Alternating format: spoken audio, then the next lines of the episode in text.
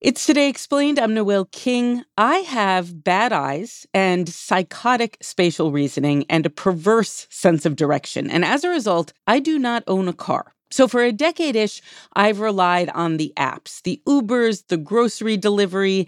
They've made my life easier and they've been cheap. When you've been ordering an Uber or ordering a Lyft or getting something delivered on DoorDash and you paid a price for it, Almost every time you were paying that price, I would argue that you were getting a little bit of a subsidy from venture capital. A subsidy. The reason we were all paying prices that seemed literally too low was that those startups wanted us as customers and they were happy to undercharge. And I call this whole arrangement the millennial lifestyle subsidy. Coming up, Changing Times, explained today by Atlantic writer and millennial Derek Thompson.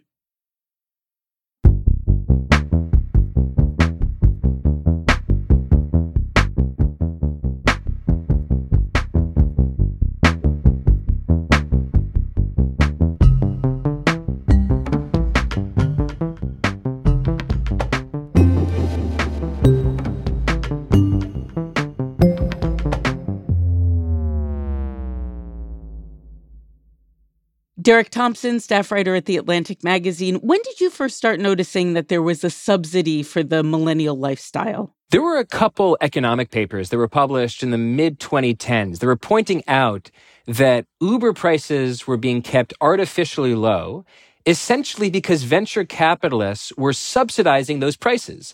And I remember joking around that it was as if venture capitalists had, you know, out of the goodness of their hearts, decided to give all the millennials that live in New York City, Washington, D.C., and San Francisco a little bit of extra spending cash because they just felt like we deserved it.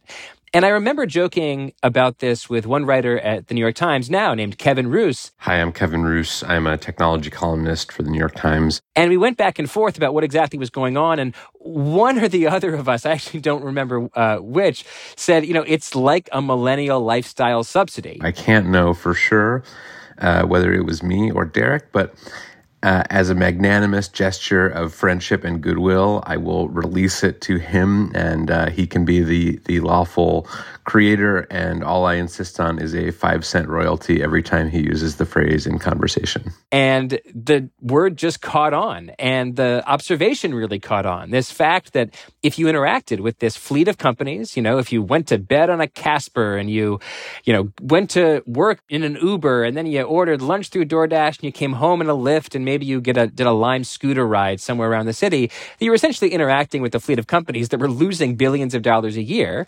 And if they were losing billions of dollars a year, then those losses being subsidized by venture capitalists were cashing out, in a way, in low prices. We were paying low prices for these services. And this is a story that was, you know, wonderful for consumers and maybe not so wonderful for people that were working for these companies for a long time. And I do think that this story is now coming to an end. What is the rationale for an American company in a capitalist country being totally cool with not making money or even losing money. Yeah, it does seem kind of confusing, right? It's like, wait, I thought the whole thing with capitalism was that these uh, greedy capitalists were trying to make money from consumers by jacking up the price when they could. But in fact, for a while, it was rational in a strange way to not try to be profitable on a sale per sale basis.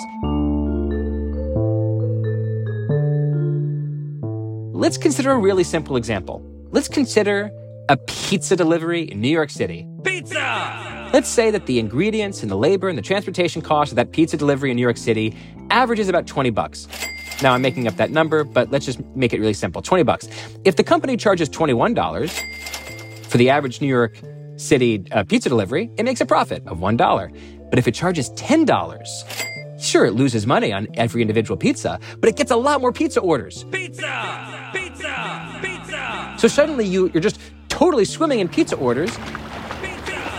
And when they show their investors what's going on with the business, they're like, oh my God, look at all these customers. Look at all this revenue. And the investors are dealing with a zero rate environment, a low interest rate environment, where they're looking for long term growth rather than short term profit. And so, in a very strange way, as long as money was cheap, and Silicon Valley investors were telling themselves that they could build the next world conquering consumer tech firm, the next Amazon, in the next funding round, the best way for a startup to make money from investors was to lose money acquiring customers. And that's how you get to this bizarre rationale where losing money actually is rational. Okay, talk about how low interest rates play into this, because obviously they do. What happens when money is cheap, Derek? When money is cheap, when interest rates are near zero, investors want to put their money into longer term bets, right? The bets get crowded. Equities get expensive. In the everything boom, as I described it in my podcast, we talked about this everything boom where kind of everything was expensive. Stocks were expensive and real estate was expensive and bonds. And so investors are like, okay, where's yield?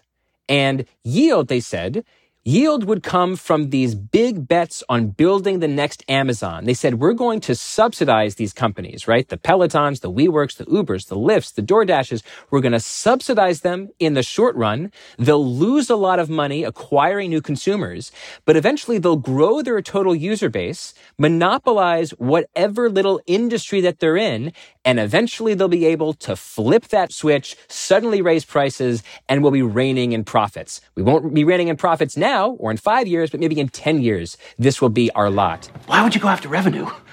Because to make money? No. If you show revenue, people will ask how much, and it will never be enough. The company that was the 100Xer, the 1000Xer becomes the 2X dog. But if you have no revenue, you can say you're pre revenue. You're a potential pure play. It's not about how much you earn, it's about what you're worth. And who's worth the most? Companies that lose money. Can I speak on behalf of wounded millennials for a second? Are you a millennial? I am a millennial, yes. So when Okay. I use the term in any kind of pejorative way, uh, I am being a little bit masochistic. Was there a moment of peak millennial lifestyle subsidy? I'd say it was probably like 2015, 2016. In the middle of the 2010s, you had a couple things going for the millennial lifestyle subsidy. Number one, unfortunately, you had an abundance of cheap labor, right? You still had high unemployment, so you had a lot of people that were willing to drive Uber and Lyft for a living. Number two, you had really low interest rates, which meant that these venture capitalists were willing to spend gobs and gobs of money holding down the price of Ubers and Lyft in the hopes that eventually, essentially, they drive all the taxi businesses um, out of business and be able to dominate those markets. So I'd say maybe the 2015, 2016 era uh, was the high watermark of the millennial lifestyle subsidy. I am hurt because here's why.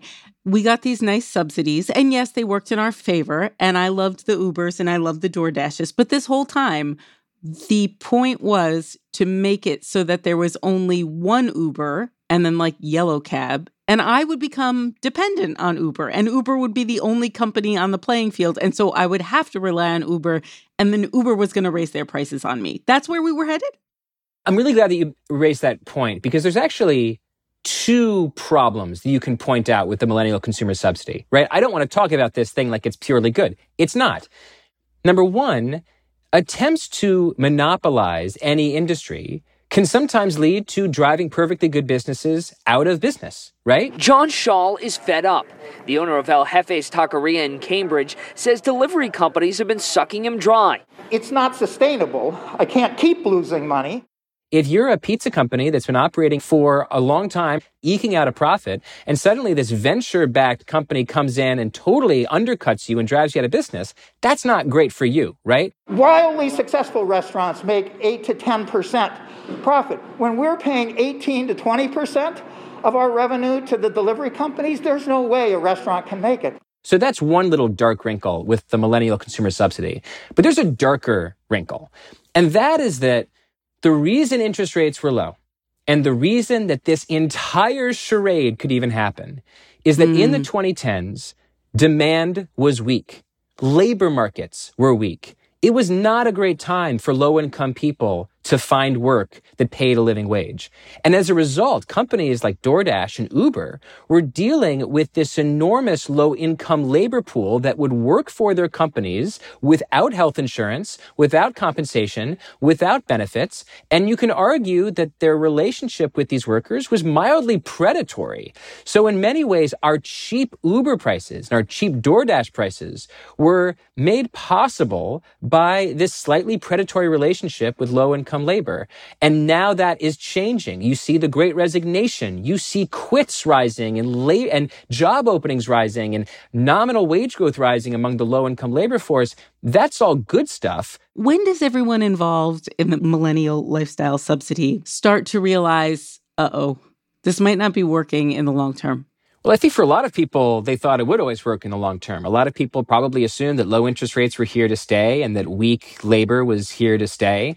Um, but certainly, cracks started to appear in the edifice when you had the rise of inflation in 2021 and 2022. Because that's when the Federal Reserve really started on this campaign of bringing down inflation by raising interest rates. And what happened when interest rates went up is that it sent a signal to Silicon Valley. It sent a signal to this crop of growth startups that the game was over. The music was finally over, and we were entering a new regime of tighter money, more expensive loans, and less of this sort of infinite subsidization of the millennial lifestyle.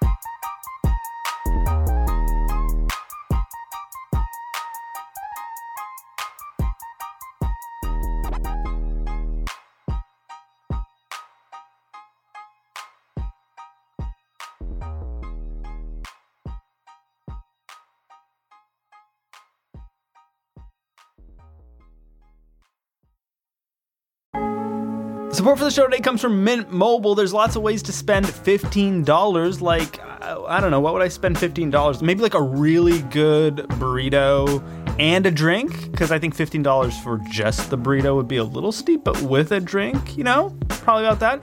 Anyway, you could also put your $15 towards a new phone plan from guess who? Mint Mobile.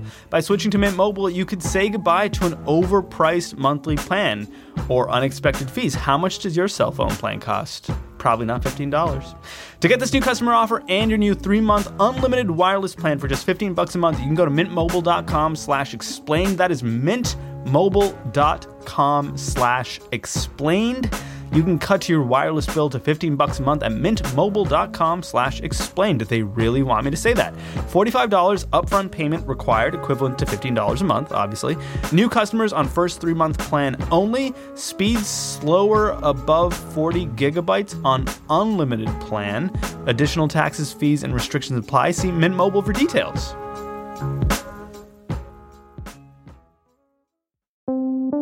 Support for Che Explained comes from FX's The Veil, starring Elisabeth Moss. If you like spy thrillers or indeed Elisabeth Moss, then you might want to check out FX's The Veil. It's an international spy thriller that follows two women as they play a deadly game of truth and lies on the road from Istanbul to Paris and London. Oh, I'll go. One woman has a secret, same here, and the other has a mission to reveal it before thousands of lives are lost. FX's The Veil, now streaming only on Hulu.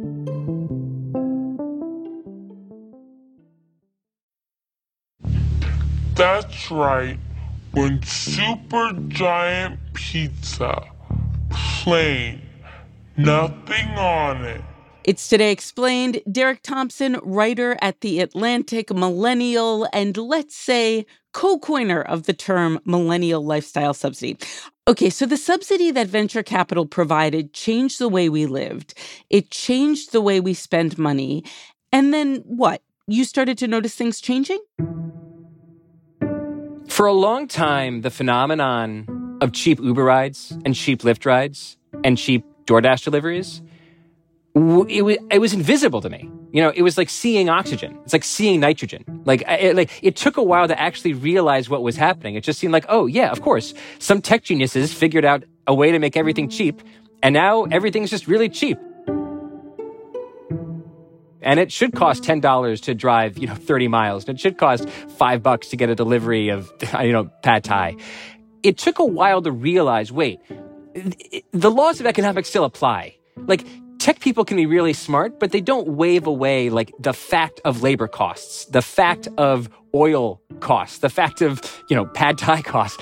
And so when these studies started to come out in the 2010s that were pointing to exactly how this mechanism was working, that you had venture capitalists putting money into companies that were delivering to consumers prices that were held artificially low, that I put one and one and one together and said, oh, I see. This is a subsidy. The reason everything is cheap is that uh, Silicon Valley is artificially holding down the price of all of these services in order to get me to use these services more. So that the companies can go back to the next round of investors and say, you know, not only is our user base like, you know, 1 million people, it's 50 million people. Everyone is on this service because, you know, we're charging $5 for $10 pizza. Pizza!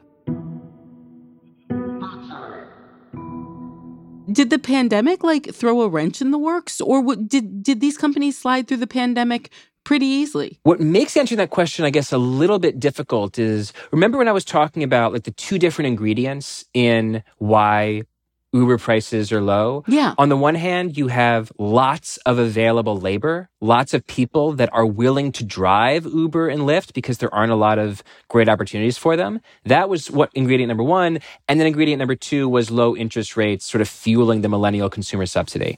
So interest rates throughout the pandemic were very, very low. And there was certainly a period where unemployment was very high, which theoretically would be a good situation for Uber. But then that's complicated by the fact that it was an economic lockdown in a lot of metros. And so people weren't, you know, driving to restaurants and bars at the same clip that they used to. The story that was clearer to me was that in 2018, 2019, just before the pandemic, the labor market started to get tight and that was difficult for Uber and Lyft.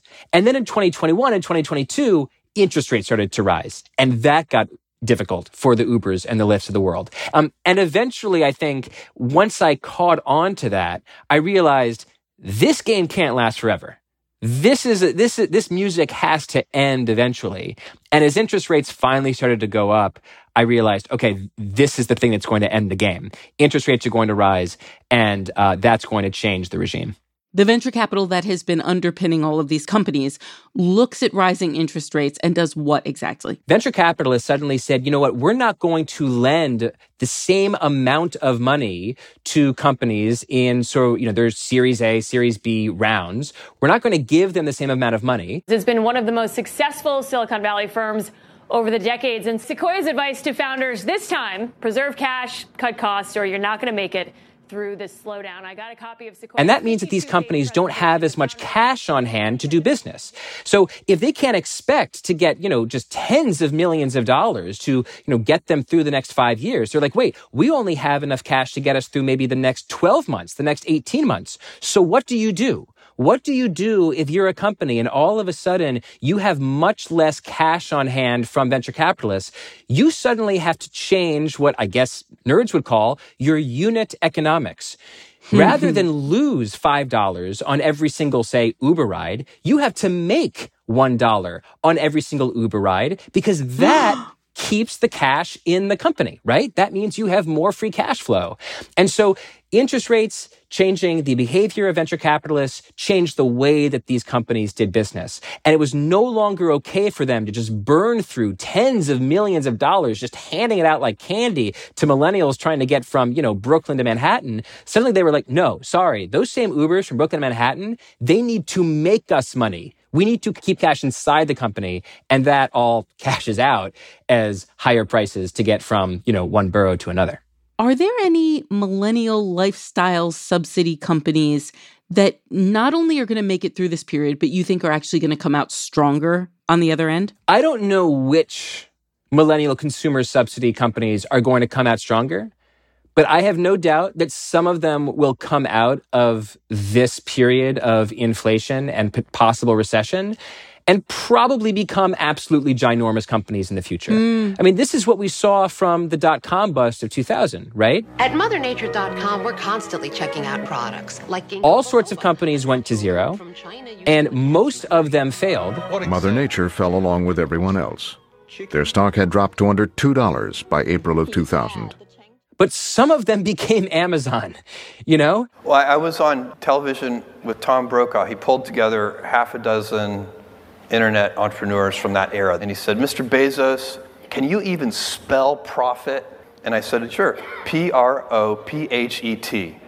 And um, I am pretty confident that we're going to see some of these companies continue to be absolutely enormous companies in the future by figuring out a few things and maybe by adding on divisions like AWS, right? Amazon added a cloud business on top of its e-commerce business. And that's in large part why its profits have made it a, you know, multi-hundred billion dollar company. So I have confidence that some of these companies are going to figure it out. I don't know which of them are going to figure it out. And I think the difference is going to be something like this. We're going to figure out in the next few years which CEOs were just good at raising money and which CEOs are good at actually being CEOs. Because huh. raising money from venture capitalists and actually running a profitable business turn out to be two entirely different jobs that have been bound up, bundled up in the same sort of consumer tech, go go, everything boom CEO job. And right now, the inflation era we're passing through is going to disentangle those jobs. And we're going to see who can really run a business and who is just good at talking. What are the real world implications for normal people as opposed to just venture capitalists who fine. Like, let them do what they do, but I'm not going to feel bad for them if they explode. I'd say two things are up with that. Number one, our macroeconomic conditions are just much better for workers. When unemployment was 5%, 6%, 7%, you had a lot of low income workers that had to work for Uber and weren't getting healthcare from Uber and weren't being, being paid very much money, but had to do it anyway because there weren't a lot of low income jobs for them that would pay more than just driving Uber all day. That's changed. Nominal wage growth is rising faster for low income workers than it is for middle or higher income workers. And as a result, Uber has to pay more to keep those workers in the driver's seat, literally, rather than working at, you know, a restaurant. Another great question is Should people be upset when they see rising Uber prices? I always try to be soft with myself and with other people when they complain about prices rising. Because on the one hand, it is absolutely the case that when prices rise, that often means that someone who is a worker and not just a venture capitalist billionaire is making more money. And that's great. It's great that low income people make more money. But it is also, I think, definitionally annoying to want to go to the airport and think it's going to cost $35 and then look at the price on your phone and it's $90 right? That's annoying. And when people say, oh, that's annoying, I don't think like, oh, you're a monster for not recognizing that the Uber driver made an extra $50 on that, on that trip. Yeah, it's, it, prices rising sucks. Like people don't like inflation. This is one of the reasons why, you know, whether you're on the left or the right, you have to confront the fact that 8.6% inflation, which is what we have right now, is a political liability for someone like Joe Biden, is a political liability for anyone in office. People are going to blame the regime that's in power. Um, and there's a lot of blame going around because high prices just make people mad. So I try to say, you know, you don't have to choose one of these or the other. You can live with the awkward synthesis that on the one hand, I want people that are low income workers to make a living wage. And also, I'm not going to beat myself up for being mildly annoyed by the sight of shockingly high prices.